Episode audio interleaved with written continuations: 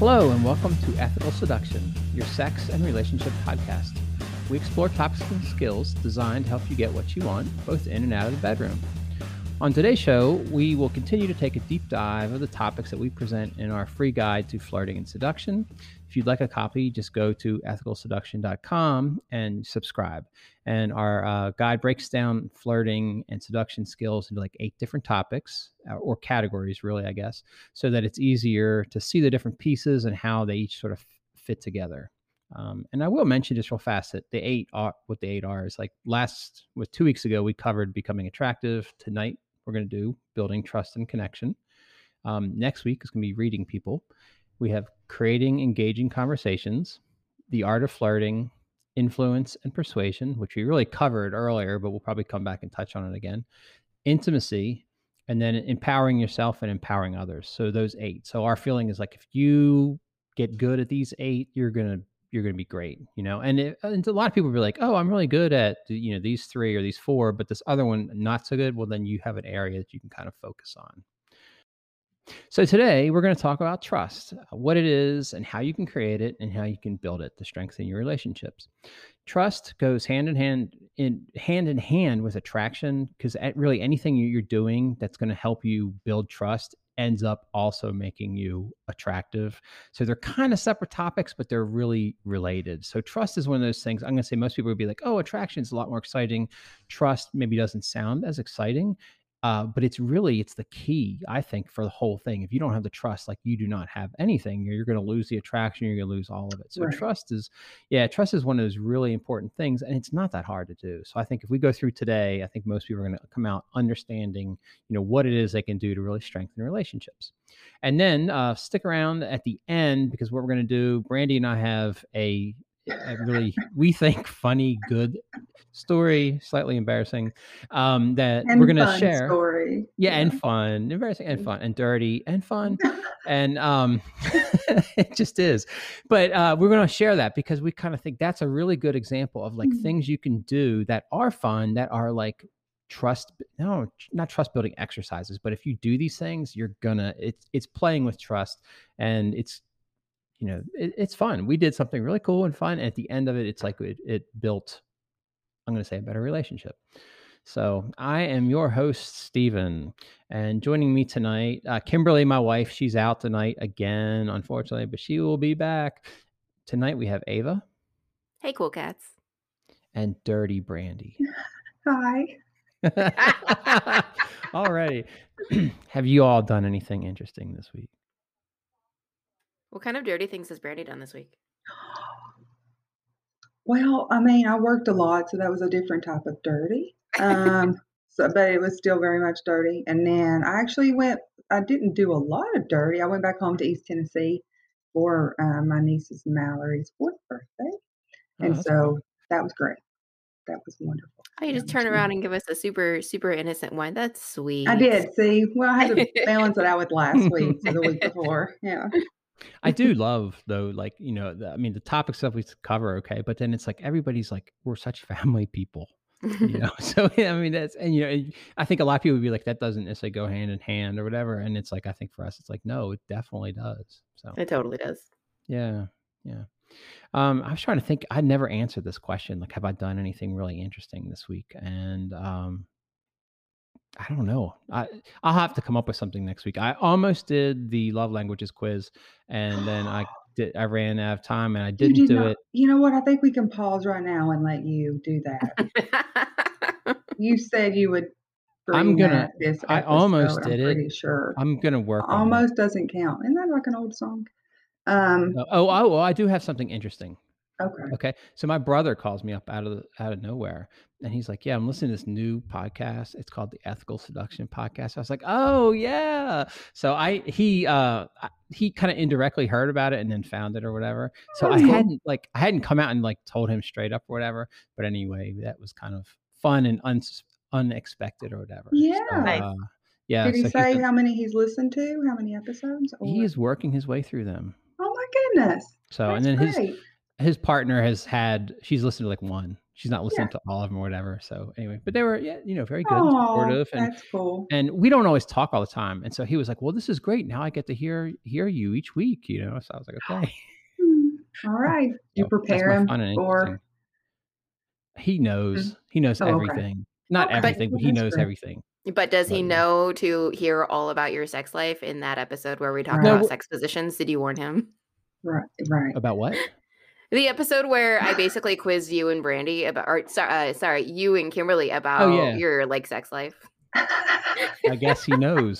I think he should. oh, So, no, that's yeah, that's fine. That's fine. So, all right, Any, Ava, anything to add? Anything fun, interesting? I had a super boring week. Nothing interesting happened to me. You have to update us about the cow tongue. How did it Oh, turn out? it turned out amazingly. It was so delicious. I'll tell you what, though, it doesn't make very good leftovers. We ended up having Oh. lengua Mhm. tacos for lunch like the next day, and like it Mhm. was fine, but like it it was it lost a lot of points in its amazingness. Gotcha. Well, that's Yeah. good to know. Okay. Yeah. Well, good. I'm glad it turned out well for the first. Mhm. Okay, so uh, again, anybody, know, if you're listening to these podcasts, like go, you know, go get the guide. I just think it's a good overview on things, and uh, you know, we're going to try to the next couple podcasts kind of really work through it. So uh, today's episode is on building trust. Um, this a lot of these notes that I have for today's episode too came right out of a workshop that I did, I guess, a couple years ago now. Um, you know, with actual live people, and uh, and it and it went over very well. But um, that's that's kind of we're repeating this in some respects. So, uh, trust, the way I view it, is really it's like connection and it's intimacy. And the word intimacy, I don't think we ever really talk about that a whole lot or be like, man, I really want to develop intimacy. But I think that's a good way to think about it because I have heard uh, some expert people about, you know, talk about sex and stuff. And they're always like, sex is not really about sex. Like, it's not about just getting off. It's usually more about the intimacy that you're going to share with that person. And I totally believe that. Now, Brandy is like, no, I just want to come. But no, I mean, sometimes with some people, yeah. but that's the thing with some, you want to come with the right people. Yeah. Yeah. Because that's more fun than by yourself or with the wrong oh, person, Oh, you know? so it is, for it's, it's, it's connecting, you know? So connection and intimacy, that's really what the trust is. And you know, we crave this because it's like, why do we go out and why this is my opinion, but it's like, why do we go take the time and energy to go find a partner?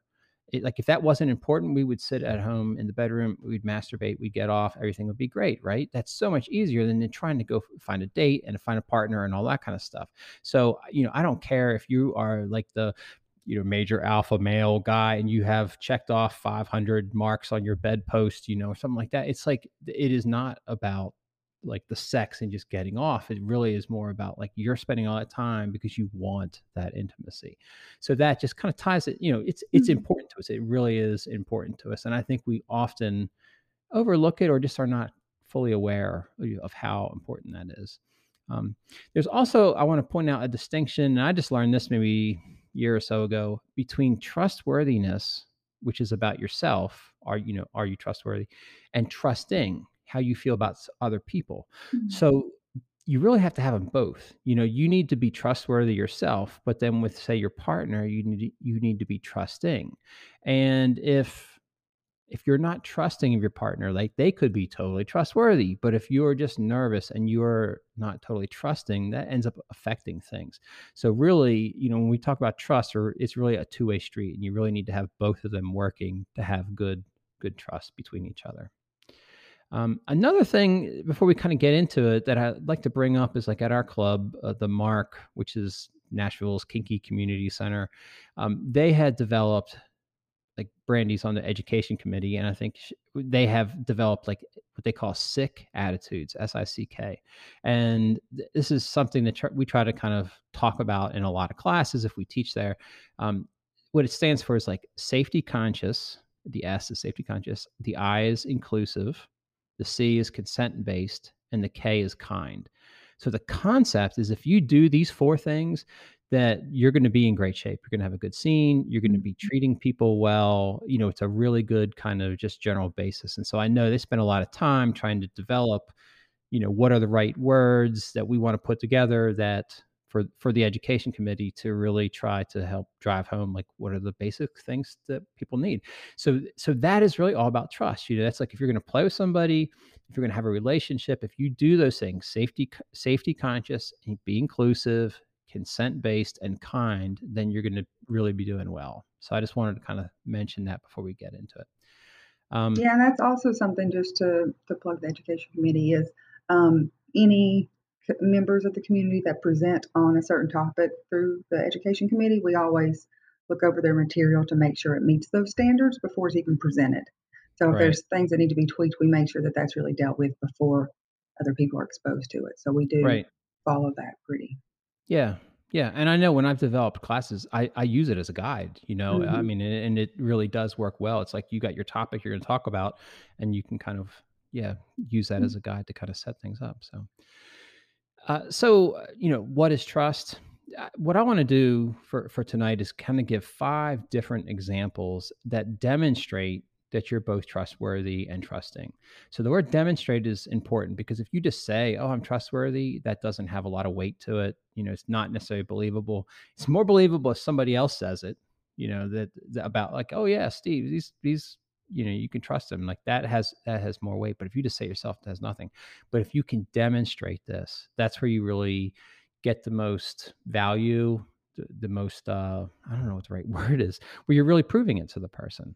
So demonstrating it is important and so if you when you're flirting it's one of those key things i think to try to keep in in mind because it's like the person has to feel safe and if they do not feel safe then you're not going to get anywhere. So you know while we always are like I say we collectively we're so focused on like how do i flirt? What do i do with my skills? And you know how do i track somebody and really push those things you know?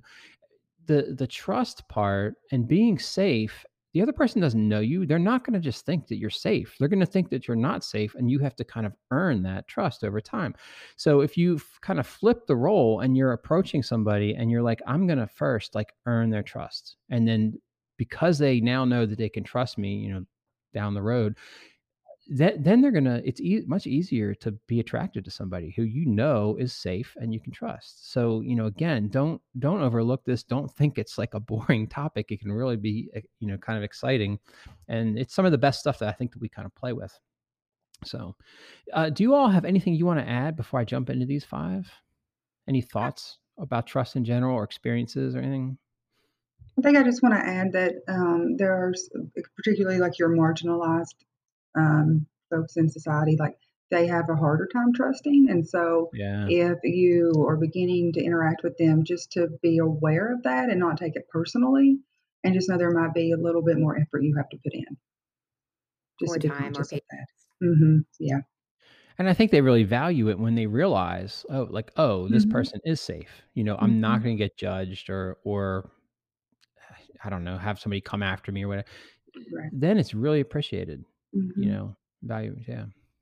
No, that's good. I, thank you for adding that. Yeah. All right. So, so the first example I want to talk about is just creating a safe environment. So, Ava, what does that mean to you if I said was like creating a safe environment? Uh no pressure environment where I'm not Yeah. questioning my my physical safety, my personal safety, or are they going to like respect my boundaries? Am I going to get pushed into doing something that I don't want to do? Like none of those alarms in my head going off is what that sounds like to me. I, I love that you said no pressure. That I did not have that in Mm-hmm. my notes, but that's actually one of the best things because I think anytime you start to pressure somebody, usually they push back you know you get resistance um, and i know uh, this is again we've talked about child rearing stuff like that i remember this from like as a kid uh, or, you know with my kids like i just learned early on if you push them to something they they don't nobody likes that so therefore they kind of are resistant to it not always in a bad way i, I actually want to say kind of in a healthy way okay? So yeah and you don't ever i would say don't go head to head with anybody like that kind of stuff but yeah when you're talking it's like you need to to be really low pressure you know, mm-hmm. and and the other person have I'm going to say freedom to do what they want, and you know that's that's when they're going to feel comfortable.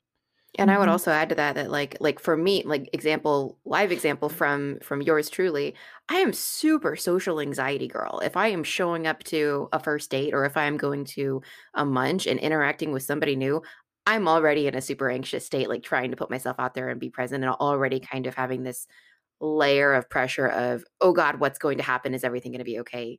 So making sure that like just doing what you can to like mitigate that pressure for the other person, just putting themselves out there is mm-hmm. important. Mm-hmm. Yeah. So a couple, I'm going to go through these fairly fast because they're really pretty self-explanatory. But like physical safety, you know, the person that you're interacting with has to feel physically safe. Then there's like mental, emotional safety. Um, you know, be there for them whenever they need you. Like if you're able to kind of do that, that's an easy sort of thing. If you just have that attitude, like then they're gonna they're gonna be able to count on you.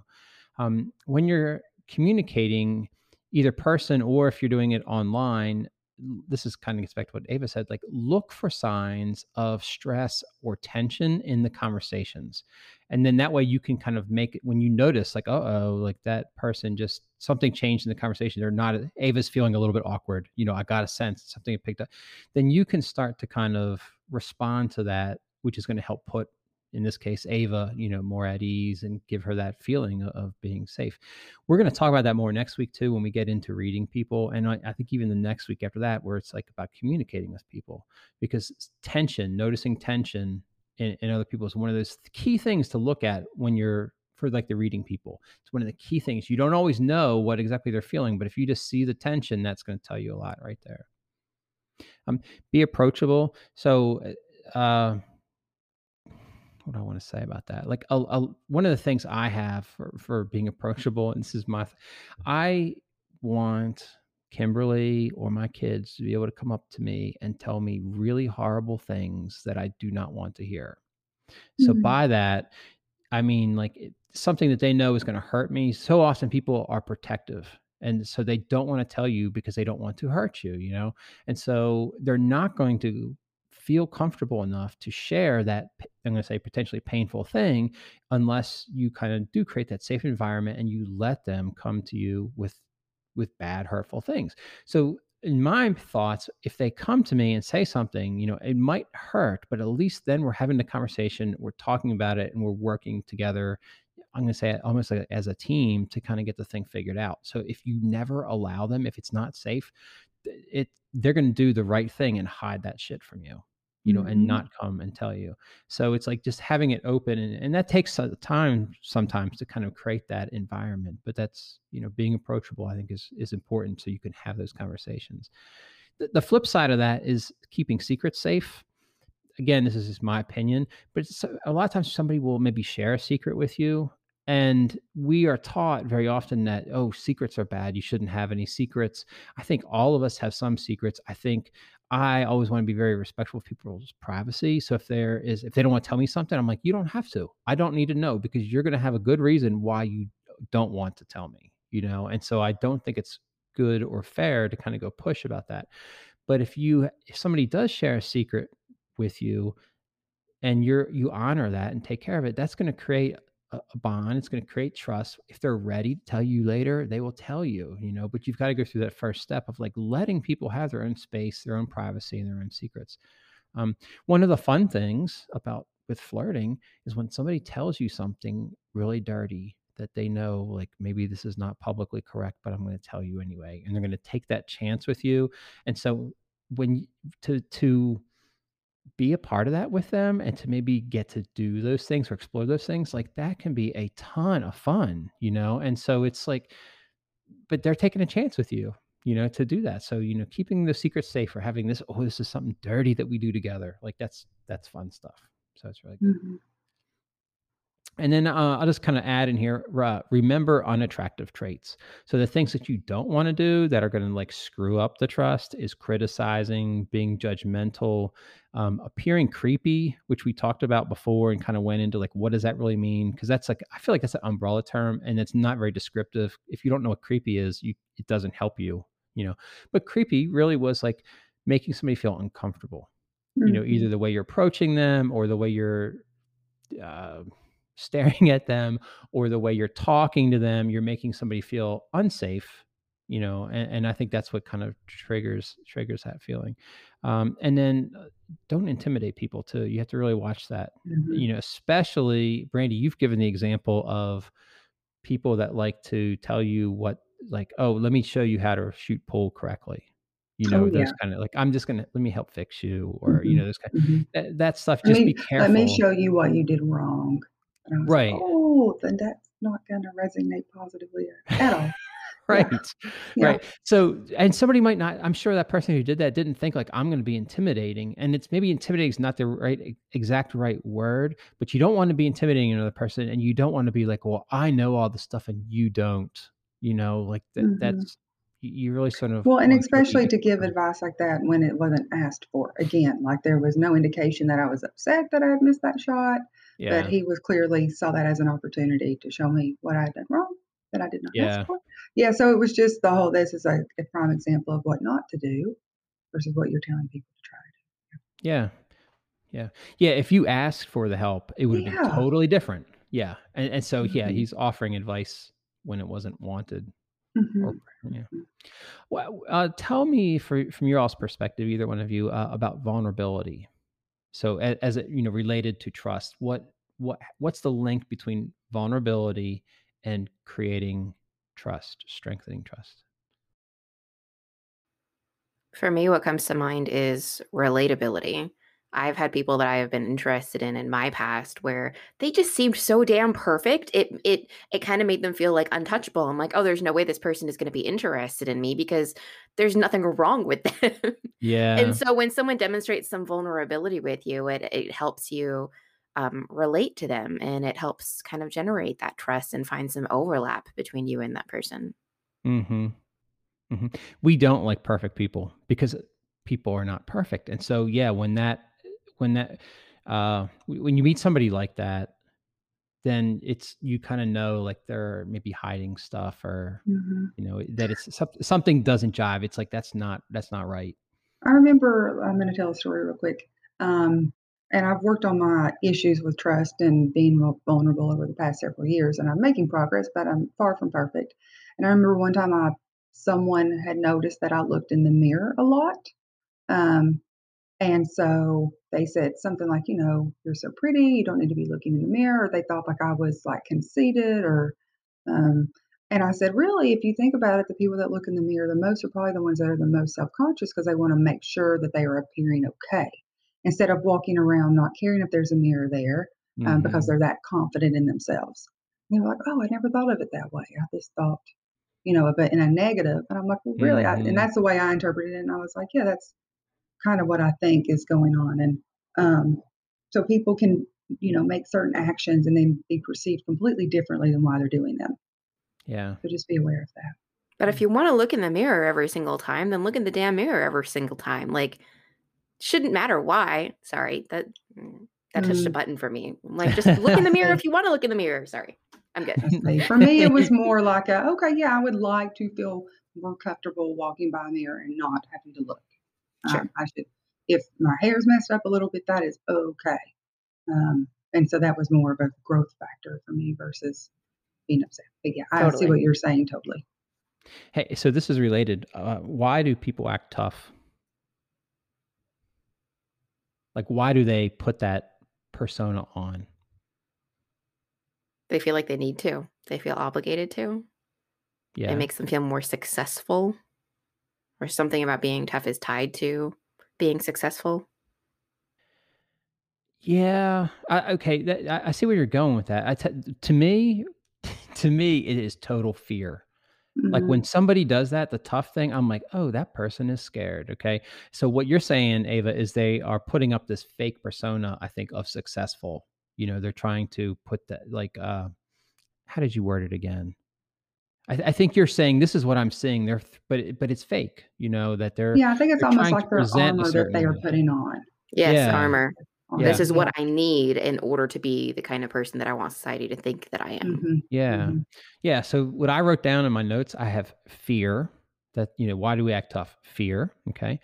Uh, this isn't necessarily bad, okay, but it's fear, it's protection, the armor part that you all mentioned, and then it's vulnerability. You know, they're feeling vulnerable. Okay. Mm-hmm. So what I want to do is I want to spin the vulnerability part as instead of it being like, oh, I could get caught and somebody could tear me apart, you know, whatever spin it and be like, no, actually, vulnerability can be a strength and it can be that attractive trait because it does help build trust okay so admitting or sharing your your fears or your weaknesses or your vulnerabilities can be really attractive okay because you're going out there and you're taking the risk and you're showing this other person this part of yourself and that takes courage and so the other person is not going to see like they're not really going to see it as a vulnerability they're going to look at it as like oh this person was real and they had the courage to come tell me this and you know and I I can trust them, you know, and that starts to kind of build all that stuff.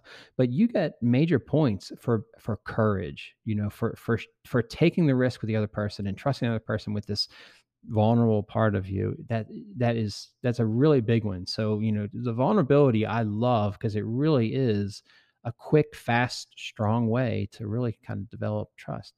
Um, i do want to add you just when you're doing that kind of stuff when you're putting yourself out there and being a little bit vulnerable you know, again, fear and protection are real. You do need some protection. So if you don't know the other person, you don't go share your whole life with them. You know, it's mm-hmm. like that's mm-hmm. too much, too fast. Yeah, that's not necessarily wise. So you're always kind of testing the water. You're throwing a little bit out there and seeing if they treat you well. And if they do, you can go a little further and go a little further.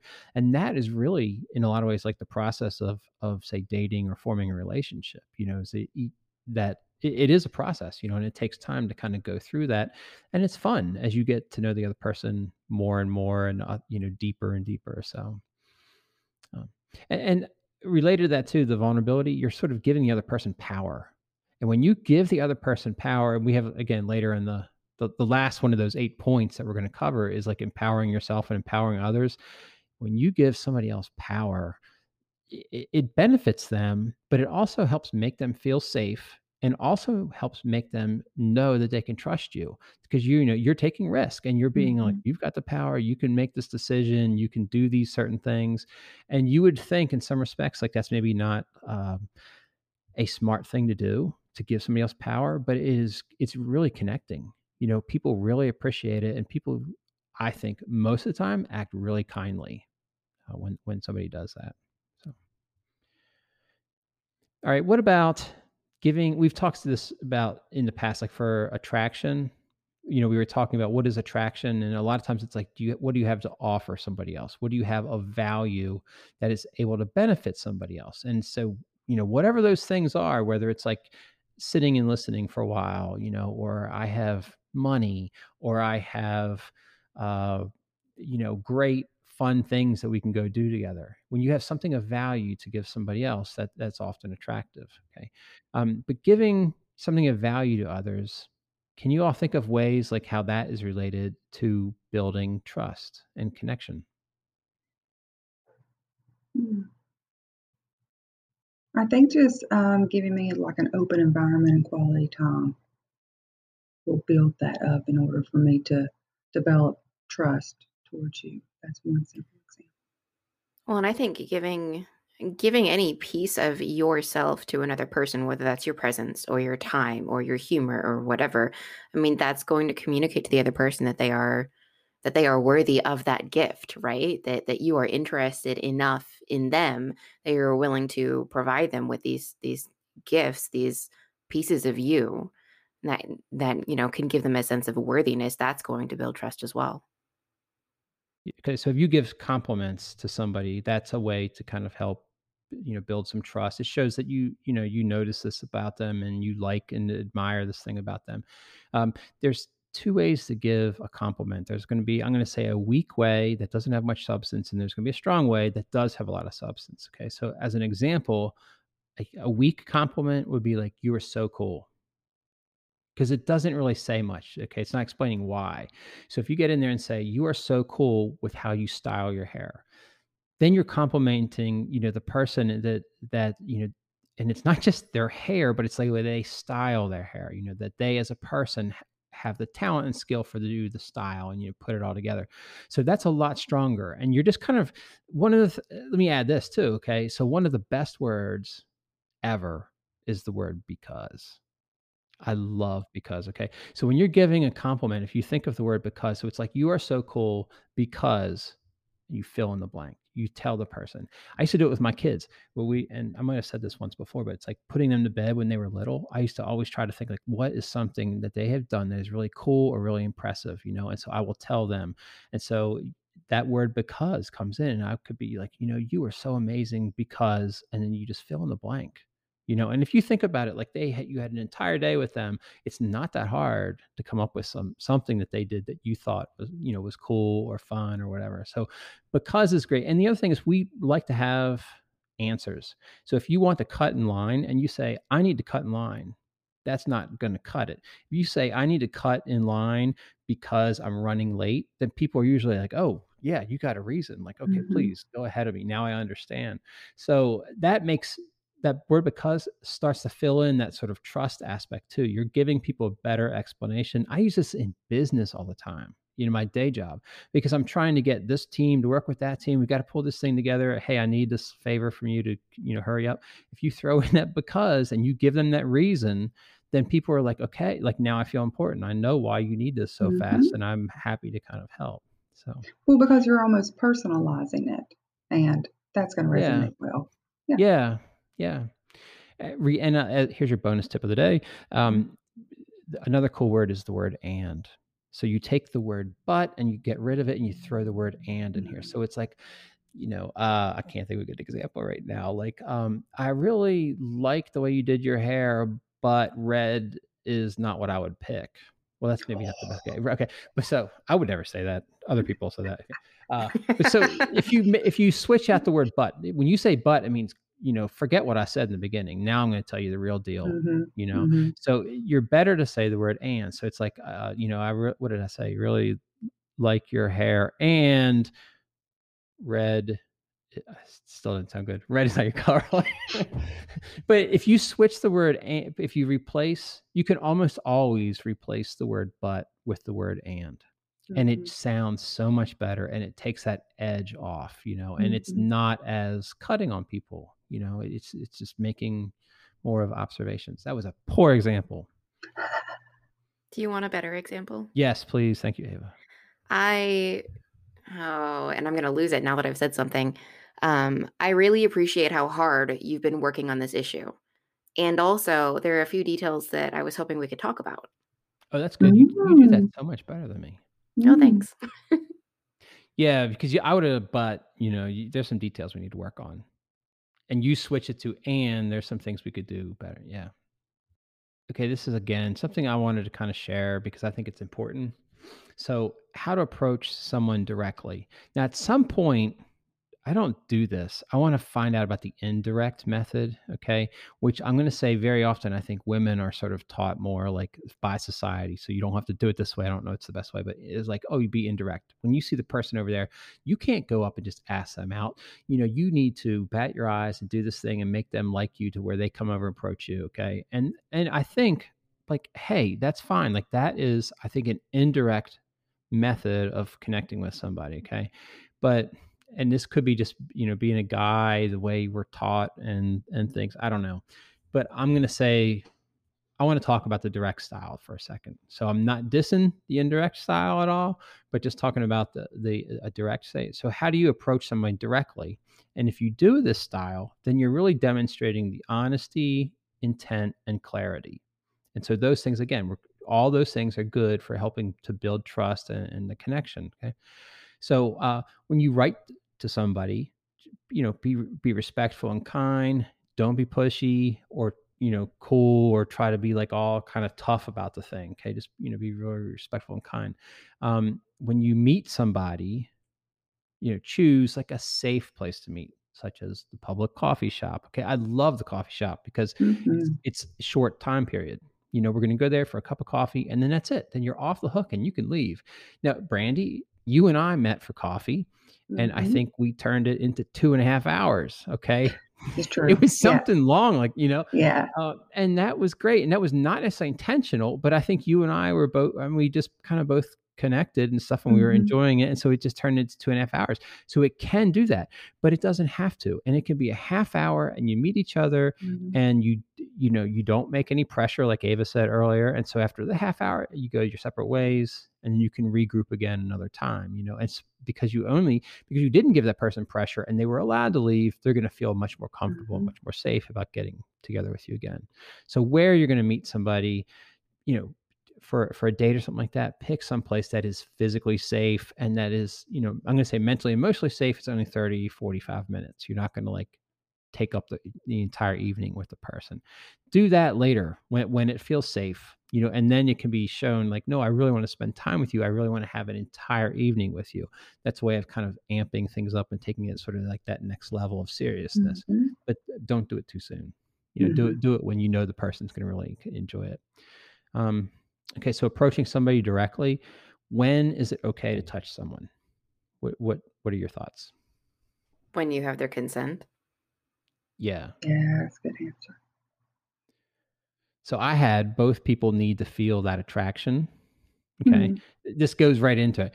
And uh so before you go do the touch you need to sort of uh you need to do something to kind of test this out you know? You need you need to so a good one is like to ask the person you know? Mm-hmm. and you're yes ava what you're saying is like you're asking for consent another way to look at it is like you're just asking like is it okay so you could like you know it's the end of the date and you can say like you know may i kiss you that's sexy you know you're mm-hmm. asking for the consent but you're not just going in for the kiss but you're asking you're saying like you're kind of being vulnerable i would like to kiss you you know, may I kiss you? And then the other person has the power and they can say, uh, no, thanks, Stephen, but no. you know, uh, but very often when you give them that power and you do that and you're sure, then you have a much better chance of that person being like, yes, please, you know. So, mm-hmm. so that's the easy one. Don't you know? I would say like, yeah, work it in where you don't have to necessarily go touch the person. Just check in with them first. You may I kiss you, or you know, hey, do you mind if I hold your hand? I'd like you know, and always let them say no you can ask the question just always let them say no to you and if they say no then you're like that's that's great and that's fine and brandy we teach this all the time you know in classes too like with consent where it's like mm-hmm. if you do that if you're showing that you're respectful of that boundary then very often the person will come back later and be like you know what i, I would like to play or i would like mm-hmm. to hold mm-hmm. your hand or something like that because you mm-hmm. you handled that situation well and, and that kind of gets into the last one I want to talk about, which was like consent and sticking to the boundaries. If you cross a boundary, go further than what you agreed to, or something like that, you have shot yourself in the foot you know it's just not going to be any good um, it is the responsibility so in in our scenes with kink and bdsm and things like that we're always teaching that it's the responsibility of the top or the dominant person to earn the trust of the bottom because the bottom can't just give it you know mm-hmm. it has to be earned over time. The bottom person the submissive the person who's going to be spanked whatever it's like they can agree like yeah i'll try this you know but they can't re- you can't just be like oh i suddenly trust you. You can't do that. It mm-hmm. has to be earned over time. So you know sticking to the boundaries um, and consent are, are huge. Um, and then so that just gets into if you're trustworthy you're going to build your reputation. It's going to help create trust. It's going to be great. Uh, being trusting just try to drop your defenses slowly so you can increase the connection and just know that like there's going to be some risk involved when you're dropping those defenses. Drop them test things out see if you get a good reaction back and if you do then you can you know set them go a little further be a little bit more vulnerable the next time.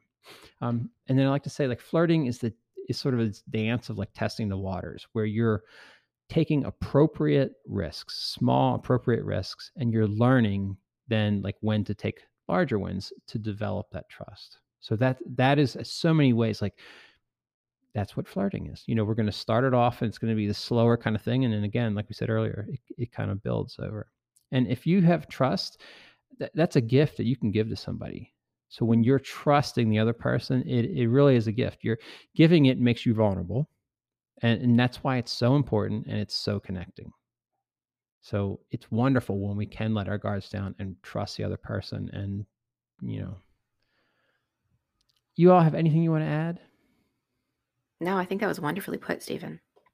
Yeah, that was great. Thanks. Good job. Gold stars. so, uh, we'll roll into story time then. Oh. Ooh, story time. So once upon a time, there was a dirty slut. dirty slut. And her name, this dirty slut, her name was Nurse Brandy. I see Brandy's face right now. Oh, oh. So I want to talk about like when Brandy and I first connected, like I sent Brandy an email, okay, and we're gonna save that for that's gonna be a separate story mm, for later on, oh, okay, yeah. because that was me being the one who was like, oh my god, what am I gonna say, and like you know we'll talk about that later. That's gonna come I'm in. Not knowing talk- what to say, you said a lot. Well, but we'll cover that. I want to cover that when we talk about like mm-hmm. conversations. Mm-hmm. You know, so so we will cover that because I think it's a good example. But man, I was so nervous because we I didn't know her, did not know her at all, um, and so, but so after we started talking, though, what Brandy and I found we really kind of connected on was uh, was humiliation play. And I know for myself, I was always like in the beginning, I was like, man, I could never do humiliation play. Like I didn't, I didn't understand it, and that's one of the things I want to talk about in this story. I was like, oh, man, I'm not going to tear somebody down. Like, mm-hmm. what good is that? That is a horrible thing to do. And I'm not going to, you know, I would just would not, I would feel like an asshole if I did that. So I always thought, there's no way I'm going to do humiliation play. And then right around the time. Do you think, let me interrupt real quick. Do you yeah. think you feeling that was because you hadn't yet developed the trust with another person? No, I just for that. No. No, no, no. I just didn't get it. Okay. So one of the things I've learned about like kink mm-hmm. and BDSM is there is always a positive to all the things we can do. Anything, mm-hmm. you know, you can think of it as mean or as dirty as possible, right? And it's like, why would these two people do this or four people do this? And you then and you find there's always like a positive aspect, right? Nobody's mm-hmm. going to do something that doesn't somehow give them some positive benefit, some feeling. Okay. Mm-hmm. So I got to a point where I realized like there's something to this that I don't understand the the uh, humiliation play. Um, but I knew that you know, it's got to be doing something for somebody, you know what it is. And so then by the time I met you, Brandy, and we started talking, I was really interested in starting to explore it. And then Brandy said, "Oh yeah, I love humiliation play." You know, I think, mm-hmm. and I don't know if you had done much of it before, before you and I talking. Um, I had explored it, yeah, but I'm kind of choosy with who I do humiliation play with, just because it's um a type of kink for me that I have to have, like it just involves trust. It's not yeah. a casual play type of kink. So I yeah. had some experience, but it was limited for sure. Yeah. Okay. So, so that was one of the things I think that Brandy and I kind of had overlapping interests and we didn't maybe fully understand it. And so that was like a great thing for us to kind of get to work on and explore, you know, so that was a connecting. Um, okay. Then I don't know how this, I don't remember exactly how this thing started, but it was like, you know, Kimberly and I, I think, and some friends, everything starts off as a joke, right? And so we're sitting there and we're talking about things and we're like, oh, yeah, you know, that in the Game of Thrones where Cersei Lannister has to do that walk of shame, we're like, that would be a great scene. Ha, ha, ha, ha, ha. And you don't, at the time, nobody thought about ever doing that for real. You know, it was mm-hmm. like, it was mm-hmm. just a joke. Oh, that, you know, who in the world would do that? And Kimberly's like, not me. I'm not doing that. You know, that is not my thing. And I was, and then I thought of like a couple other people and I'm like, yeah, I couldn't do it to that person either. Like if something goes wrong, like just it wouldn't be cool, you know? Mm-hmm. And I was like, I don't think that's their thing. And and then it's like, it's Brandy. I've got, to do it to Brandy. okay. So part of I'm gonna say though, Brandy, the part of your power though is that I felt comfortable enough that I was like, I can do this with you and you're you're gonna enjoy it because I knew you mm-hmm. well enough then. You're gonna enjoy it. And uh, we're not going to go wrong. You knew enough to trust me. That mm-hmm. if I'm saying stuff to you, you already knew like I liked you and respected you and all that kind mm-hmm. of those things, right? Well, that's so, because we had had play scenes previous to that, and so that yeah. trust had been developed. Yeah, yeah. It wasn't yeah. like you just called me up and was like, "Hey, this let's try." Like it was right. already, yeah, headed that direction. Right, because who would do it with people you don't even know? It's, I mean, it's it's tough. That's coming later. That's the part oh, okay. of the story. Okay. okay. So, for, but uh, you're part of that. You don't even know what I'm talking about. Anyway. No, um, but you were the main person, so I trusted you, and you had developed the experience. Okay. Okay. okay. But yeah. Mm-hmm. So I thought you were you were a really good person, right? I thought I can talk to you beforehand, and, and we did, you know. And we said, mm-hmm. and I don't remember, but I want to tell me that tell me what you remember of the whole thing, like in your words, because mm-hmm. I don't mm-hmm. exactly remember how I approached you, and I don't remember exactly. I don't know. Tell, tell me what you um, so before, so to, just talking about like the one-on-one thing, the first thing, and then the second one is we'll talk about later is um, I just remember you approaching me with the general idea um, of like the walk of shame. And Did I tell you that up front? You. I don't think I told you was, that. I think. I think I lured you in. It was gonna. I know that it was going to be an attempt for you to get information from me, and for me to tell you something, and that I had to tell you something that was satisfactory enough. Um, and for me, I was like, I don't. He he knows stuff about me already. I don't know what more he could want to know, but this will be fun. It'll be fun for you to keep prodding me into getting to whatever you wanted to hear. Um, because I felt confident that I would say something. I just didn't know what that was. So, not knowing that, not knowing how long it was going to take for that to happen in the scene was really fun. Here, here's what I remember about it.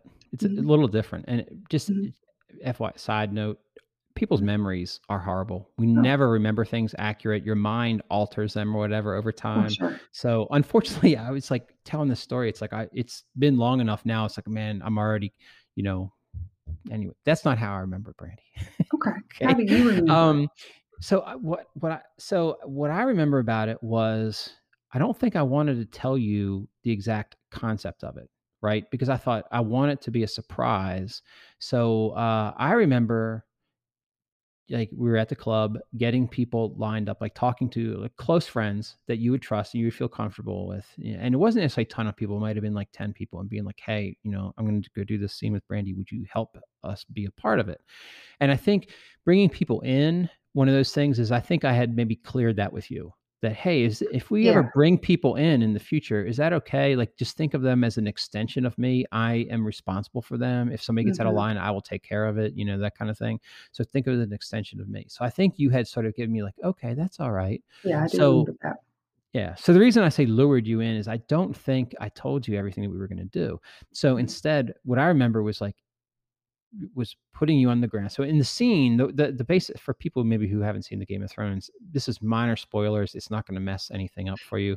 But the way this kind of works out is Cersei is the is the queen, and she gets kind of captured by the religious people that you know they're in the city, and there's a power balance between the the the the kings and queens and then the religious okay so the religious people they they they capture her and they want her to confess to all the evil things she's done and eventually they do break her and so for the confession part they just go in and they would just like hit her and be like confess mm-hmm. and hit her confess you know and eventually and they do this for days and days and days and eventually the person like starts to confess to their sins and then for your atonement the walk of atonement i guess is what it is walk mm-hmm. of shame is she has to go from the religious place back to get to back to the safety of like her castle and she's got to walk through the town where all the people hate her. So she's naked, totally naked, and she's got to They've also cut her hair really short. Oh yeah, and she was really prideful about her long hair. And That's they, true. So they did that already, physically debasing her. Yeah. Uh, with that. Also. Yeah. Yeah. yeah. Mm-hmm. And so as she has to walk back through to the town, they make her walk slowly. You know, she can't run. She's got to walk back. So she walks through, it's like they throw things at her. They throw shit at her. They call her all these names, and they do not like her. You know, so this is like the mm-hmm. townspeople's chance to like sort of tell her what they think, what they think of her. Mm-hmm. So anyway, I thought that's perfect for Brandy. Okay, so but I don't think I told you the whole thing. So what I remember is sitting you down and then hitting you with a cane and being confess. You know, and I'm not hitting. Yeah, so it started hard. out like semi-private because you had taken some of the mats and uh, arranged them in like a three-sided to make the cell. Yes. Exactly. Yeah. Yes. And so it was isolating. Yeah. And, and then you, but what I remember is I'd hit you and you'd be like, I don't know what I'm supposed to do. And I'd hit you again and be like, confess. And you'd be like, but to what? And I hit you again and go confess, and you were not getting it. And so finally, after I was getting it, but I did. I was trying to. I was in my head about what you wanted to hear, and, and so I was I, like, I have no idea. So I should have just started saying things, and I didn't. I was just like, I don't know what you want to hear. Yeah. So I remember leaning in, and being like, I'm going to keep hitting you until you confess to something dirty, because I knew you have some stuff, sure. and I wanted to know what. And I was excited to see what was going to come out. And do you remember what you said? Yeah what what listen I had all these thoughts going through my head, but like what I felt most guilty for um, that day or week or hour apparently was that that uh, I was had um, put myself on a restriction of sprites, and I only allow myself to drink one eight ounce sprite a day. And I confessed to drinking two eight ounce sprites that day, and I felt very remorseful about it, very guilty and shameful. I swear to you, that was what came to my mind, and so that's what yes. I confessed. Right, and I thought that is. I said, I, I remember this. I was like, Brandy, okay, that's not gonna but that's not gonna cut it like like i was like i need i want something dirty like, not i was Sprite. so excited that i found one and i was like yes and this is it and this is good. yeah right so you really gave me the honest right mm-hmm. you gave me the honest answer mm-hmm. mm-hmm. yeah but that's not what i, I wanted the dirty answer right so.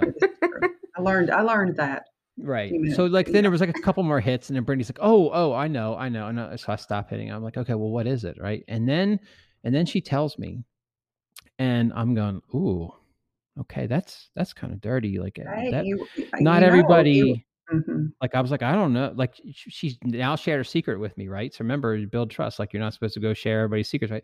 And I'm sitting there going, like, I don't know if I'm supposed to tell everybody that, you know.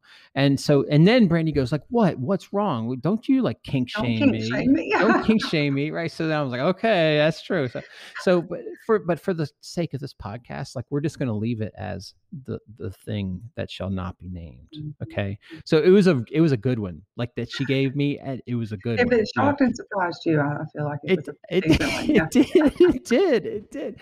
But then it was one of those things I'm just like, I don't know if we should just go share this with everybody, you know? So I was trying to give you the out, you know. Anyway, so we, so I said, okay, I said, that's, that's good. Come on. You know, we're going for your walk. Yeah, I didn't, I mean, there wasn't anything else after that one. Like, I don't know yeah. You know what I mean? Like yeah. giving you something better. Now I really want to know if you had oh. kept going, just kept going, Stephen, just because I wonder what else would have come out. A whole a whole lot of stuff would have come out. A whole lot of stuff. This is fair. Yeah. Uh-huh. so so we had then Brand Brandy like walk through a, you know, real slowly. I kind of held her back or something like that and controlled the walking speed. And we had her walk through. We didn't have a ton of people. We had like maybe 10 or 12 people so you're gonna have five or six on each side you know and and the whole concept was like you know to go through oh and i had checked in with you and i said is there anything like we should not use like to insult right. you and and you said like just don't don't say i'm stupid right that was my only yeah, yeah.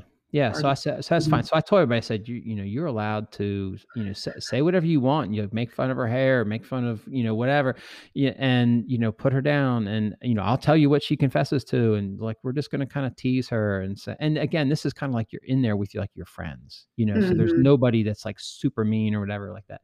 But so, uh, but we they were know, still we, much more enthusiastic than I expected. They were. It was. It was. they fun. were very enthusiastic to participate. right. It was fun. It was fun. Yeah, it was fun and we so again it was a short line so we were like we're going to walk through there three times you know just to kind of try to to get that feel or whatever and i think at the maybe the third time you it was okay for people to touch you so it wasn't just the insults but it was like they could maybe grope you or right right or, yeah yeah mm-hmm. yeah so that was something again you we added that in just because brandy was comfortable enough with it mm-hmm. So, mm-hmm. so it was a lot of fun and then so how how did that feel like what you know that's i'm going to say that's humiliation play. So what does that do for you? Why do you like it? Um, so that is really difficult to describe and i think it's one of those type of taboo kinks that you really either get it or you don't. Um, and it, i've tr- played with people that don't understand it but they attempt to try to do it and it just doesn't go well um, because again you just have to understand it. But um, for me i get a lot of value out of being debased and um, like my identity being taken away and then kind of entering into this space of nothingness. And that's really cathartic for me. Um, I'm comfortable there. I like it there. And so any of the what's, you know, normally seen as a negative um, works completely differently for me when I'm in a humiliation type play. That's the best way I can describe it. No, that's good. That, that is nice because the way I get out of it, again, as, uh, as sort of the top dominant, a lot of times when we do these kind of scenes too, I always feel like we're doing art. You know, it's like mm-hmm. performance art in some ways, and you don't always know how it's going to go and, and, and, all. But um, for me, it is like we, you trusted me enough to go through and do mm-hmm. this. The other mm-hmm. people, mm-hmm. you, so if you you would not necessarily have been able to set it up yourself. And, and mm-hmm. the, the, fact that you let me set it up for you and that I was able to bring in people that you maybe didn't know super well or whatever, or, you know, but, um, we're going to a place that you can't go on your own you know you need this other person to kind of help get you there okay mm-hmm. and so because you're but then you get to go on this shared experience you know mm-hmm. with them and um, that helps create that kind of that that trust and the connection and we did something special and it was fun mm-hmm. there was a lot of laughter in that scene you mm-hmm. know it was not like mm-hmm. a super intense like you were not crying or anything like that you know it was more of right. just like everybody had a great time like when people were making fun of you there was I mean, they were making fun of you, but they were like laughing, you know. They were really and, enjoying it. Yeah. Yes. Yeah. Really. Yeah. Yeah. And so I think that that's. That, but we're also. It's very freeing it's like you mm-hmm. know you, the stuff that you did you know and we're talking about how dirty you are but also you know like we all really like you we all really right. respect you we think the stuff you do is amazing so it's it's you you go through that and even though we're maybe using certain words and talking mm-hmm. about like you know like well the society says you should feel bad about this brandy mm-hmm. the, the reality is like we're all there for you and accepting of it and sharing this moment with you mm-hmm. and i think so that when you're finished i think it feels really good and, and it was it was actually kind of nice to see the progression. So, like walking through once, people were pretty hesitant, and I could see like they were looking at each other at each other because they had a list of things that they could say that were really hitting home, you know, mm-hmm. and um, they were hesitant to say that, and so you yeah. kind of jumped in and kind of led some of that, and then the second one they got better, and by the third one they were completely comfortable.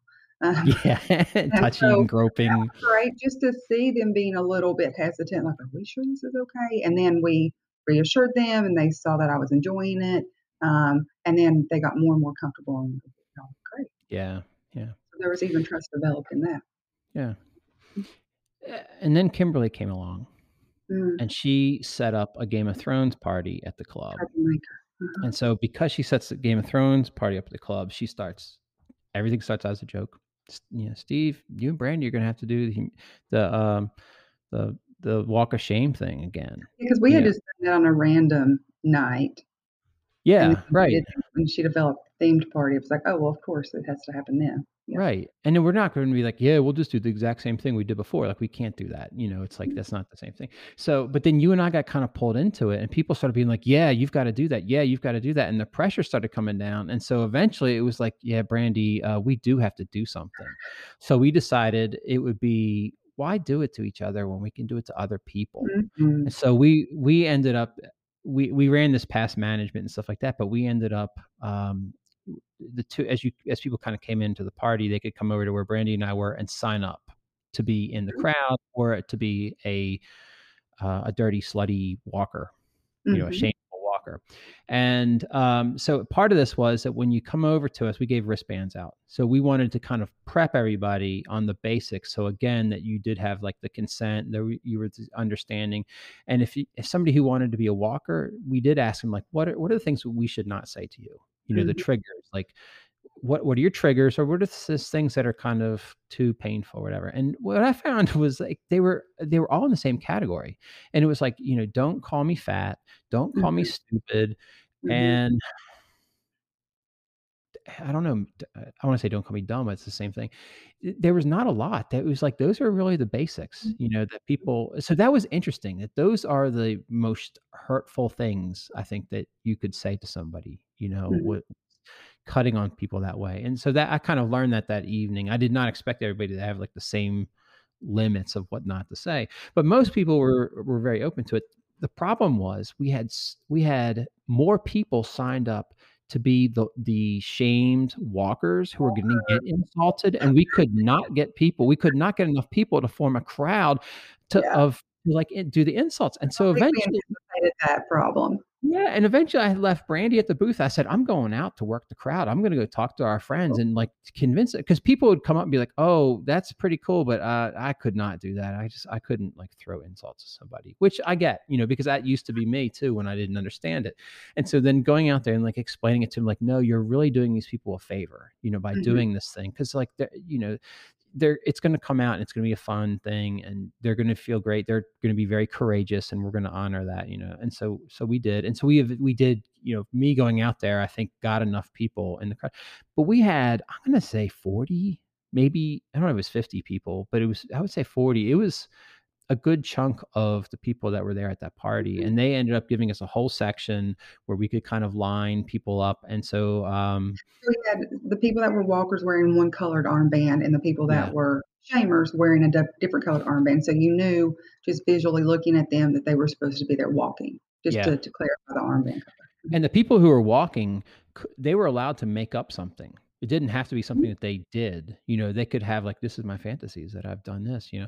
So there was people that were like well i've really done this and i said no this is great. Nobody's going to believe that you've done this. So we'll just tell everybody in this room that you've done this and people you know you, they'll be like oh psh, that's made up you know? And then of course it was like no we'll know our secret that it's not made up you mm-hmm. know? So we we did that and it and it turned out and it was great you know? We everybody had so much fun. The thing was it didn't feel like humiliation because there was almost like so much cheering going on. You you'd have somebody mm-hmm. go out there, you know, and they're supposed to be shameful because, you know, this man is a submissive male and he likes to wear panties and he should feel bad, right? But basically, the words coming out of people's mouths were like, you're, you know, whatever, you're a slut. But the attitude was like, you're awesome. And so people would come at it. So you ended up, you had to be courageous to go through and do it you know mm-hmm. and then it was basically people were like really kind of cheering you on so by the time you were finished people felt great the crowd felt great you know for mm-hmm. doing it and it was a really it was really fun but it was not like a hard kind of scene it was very in some ways like lighthearted and fun so mm-hmm. Eh, I have one other thing I want to add. That was to me. I don't know, Brandy. I don't know.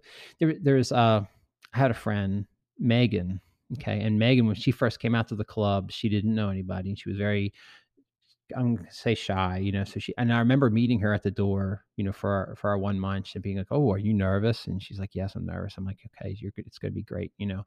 And um, and so she did well, you know, she ate the dinner and things and came to the club and all that. And then it was like the next time I get a maybe a text or something, and she's checking in with me and she's like, Hey, is it okay if I come to the club? But like I don't really talk to people. I just sit on the side. Is that gonna be mm. weird? Should I not do that? It's like, no, you're that's fine. Just do what you want to do. Nobody's gonna think bad of you. You know, we're gonna be glad that you're there. And so she did, but she was very hesitant about this stuff, you know, and coming in slowly. And so eventually I don't know, after a certain period of time, we had stayed in contact and and I was like, I would like to do a scene with you. You know, so let's you and I do a scene. And I also thought like again, there was some trust that was built up there and things. And I thought like she, I think she's going to be feel more comfortable doing something with me than than maybe somebody else, whatever, right? So she agrees, okay. And uh, I get that night she doesn't show up like right away, mm-hmm. right? And then I check my phone. There's a text message. She's like, oh, "I'm on my way. I'm just you know, maybe nervous, whatever. And then I get a text message. She's like, I'm here. And I'm like, I don't see you. And then it's like, well, I'm in the car. I'm kind of nervous about coming in.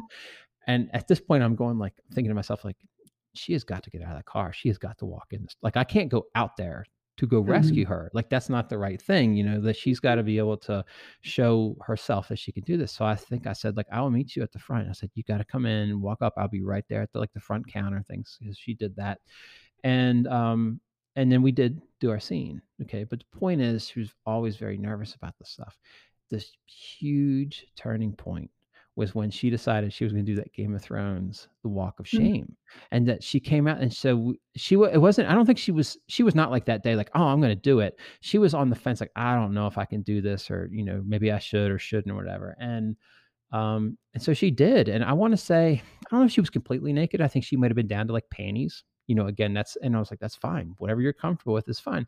And, but she did that walk of shame in front of, you know, the entire everybody and mm-hmm. i thought here's the person that like couldn't get out of their car and like now look at her and so i just have to say she is one of my heroes for somebody that is very maybe nervous or shy about the stuff and just how far she came and how much courage she has mm-hmm. to do that stuff and i was so proud i still am so proud of her you know yeah. for going through it and so that's that's humiliation play mm-hmm. it is uh, like what's the word like elation you know when you see somebody like have the courage to go through and do this thing and so it is it's building you're playing with trust and you're playing with that connection and you're taking in the vulnerability of the person you know and you could be tearing them apart and very often in the play part it's like society says this is wrong but you know we're accept you. But when you notice like how courageous a person is it, it, i don't know it just means a lot. It's still you know that whole night just all mm-hmm. that we did with it really means a lot to me. Yeah, and so uh, just to give a little bit more background, so you were the leader of the shamer, and I was the trailer of the shamer, and I had a bell that I was mm-hmm. ringing, and you were saying shame. Yeah, you're dressed as a nun. Huh? Weren't you dressed no, as a nun? No, I was dressed as a version of Cersei. I oh, believe. you were. That's we right. went through it, and so That's you know right. we were there for two hours beforehand, getting everything prepped and the participants, and then we did it. And then I was like, "Oh, I'm so hungry." And so we got done, and I went in there and I was fixing a plate, and you came in to fix a plate because we had like a little banquet style thing in the education room. And I was like, "Oh, I got out of that one because there was something I think you mentioned, like you know, you're going to be doing this." And um, I was like, got out of that one, and I had my plate. You're like, "Oh no, you didn't," and so you like drug me back in there. And so then, you know, I, I remember my, that now. I've yeah, forgotten like, that. But it was weird to experience that like relief and like, okay, that's done. Let's move on. And then it to come back again. That was. Yeah. Yeah. Um, so again, point of sharing that story is really to kind of give an example of like how much fun and how sort of powerful like playing with trust can be you know and people don't ever think about playing with trust but it's doing a shared experience could be like hang gliding together it could be i don't know doing dancing lessons together somebody's nervous mm-hmm. about dancing it all kind of, but when you're doing those shared experiences like that it's very connecting you know so just mm-hmm. you know keep and it's somebody's being vulnerable you know and it's it, it's really good. So those are some of the best dates, and I kind of want to throw that out there just to help give people ideas of things they can do with partners or people that they're interested in.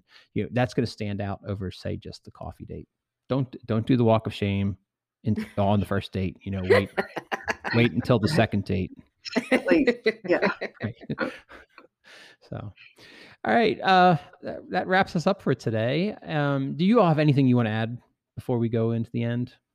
Just that I was there for that walk of shame on the Game of Thrones night, and everybody was having a good. Yeah, I did not participate. I sat on the futon with a friend, and we just oh. watched and like laughed and cheered people on, yeah. and we, mm-hmm. it was really fun to watch from a spectator viewpoint. So yeah, it, and I assume it felt good, didn't it? Yeah, it was great. Yeah. I mean, it, they were not they were not like dark vibes. It was like mm-hmm. it felt very celebratory, if anything. Yeah, yeah, yeah, yeah, yeah. It was, it was, yeah, it was really good. It was really good. Mm. All right. Well, thank you, everybody. Um, next week we're going to do reading people. So that's the third point in our eight point guide to flirting and seduction. Um, that guide, again, if you go to ethicalseduction.com, uh, you can and you subscribe. Uh, you get the newsletter. You're subscribing for the newsletter, but you're also getting the eight point guide to, to flirting and seduction. The newsletter is really pretty simple. We don't want to flood your inbox. We send out one email um, each week, and we usually kind of give like a behind the scenes of the, what is on the podcast and uh, you know a tip of the week, something like that. Try to make it short, um, something short and fun. And but you get the eight the eight point guide. And the eight point guide is a really good overview. So, you know, again, those, let me read real fast what those were. I forget them. Becoming attractive, building trust and connections, we did tonight. Uh, reading people's next week, creating engaging conversations, because we get questions about that all the time about talking, you know, whether it's even emails or text or just, you know, having the conversation in, in particular. Uh, the art of flirting, which is that's going to be a fun one and sometimes people don't always i don't know there there's an art to it so we're going to help give people ideas of like how to do it kind of like the story you know as an example so you come away being like okay i have a, a, better sense of things. Influence and persuasion we talked about that once before we'll probably try to dive into it you know more specifically here of how it relates with with uh, flirting and stuff. Intimacy and then empowering yourself and empowering others because we didn't necessarily know this when we first started the podcast and started the whole ethical seduction thing but in the end we're like actually our main goal what we're really trying to do is like empower people you know mm-hmm. yes it's flirting yes it's seduction but like the the deeper thing really is like we're we're trying to help people you know and and we're trying to be empowering so, so and that's something too again you might be listening to this podcast you might that that's something you can do and give to other people and it's like again we don't always think of that or we don't always recognize it right out of the boat so i want to focus on that and and talk about it. it's a wonderful gift. You talk about making yourself attractive go empower somebody. Um where was i? Uh oh okay so we got the podcast so if you want to if you like today's show subscribe to us. If you're on itunes you can leave us a review we would love to get that too. We drop a new episode every single friday. Um we have you can leave us a voicemail we have right now a voicemail button. So if you go to the website, there's a button you click, and then it takes you right into where you can leave a voicemail. And if you just want to leave a voicemail telling Stephen he needs to take the love languages quiz, that would be great. That's all we need. Uh, uh, Brandy, I'm going to edit that out of the podcast. but yeah, do mm-hmm. that. And then uh, my brother talking to him, he's like, you should set up like a have an actual like Google Voice number. You know, just that might be easier if you just tell ah. people the number. So I'm going to look into that. You know, mm-hmm. um, and yeah, so we're we're trying to make it as easy as possible so people can you know drop us questions and and you know tell, tell us things you guys want to know about. It doesn't even have to be a question. It could just be a topic that you would like us to have covered. And so and then uh, I think that is it. So yeah, check out ethicalseduction.com. Get your get yeah. your guide. We got the newsletter, and next week is reading people. Mm-hmm. So, thank you, everybody. Thanks. Good night. Good night. Bye.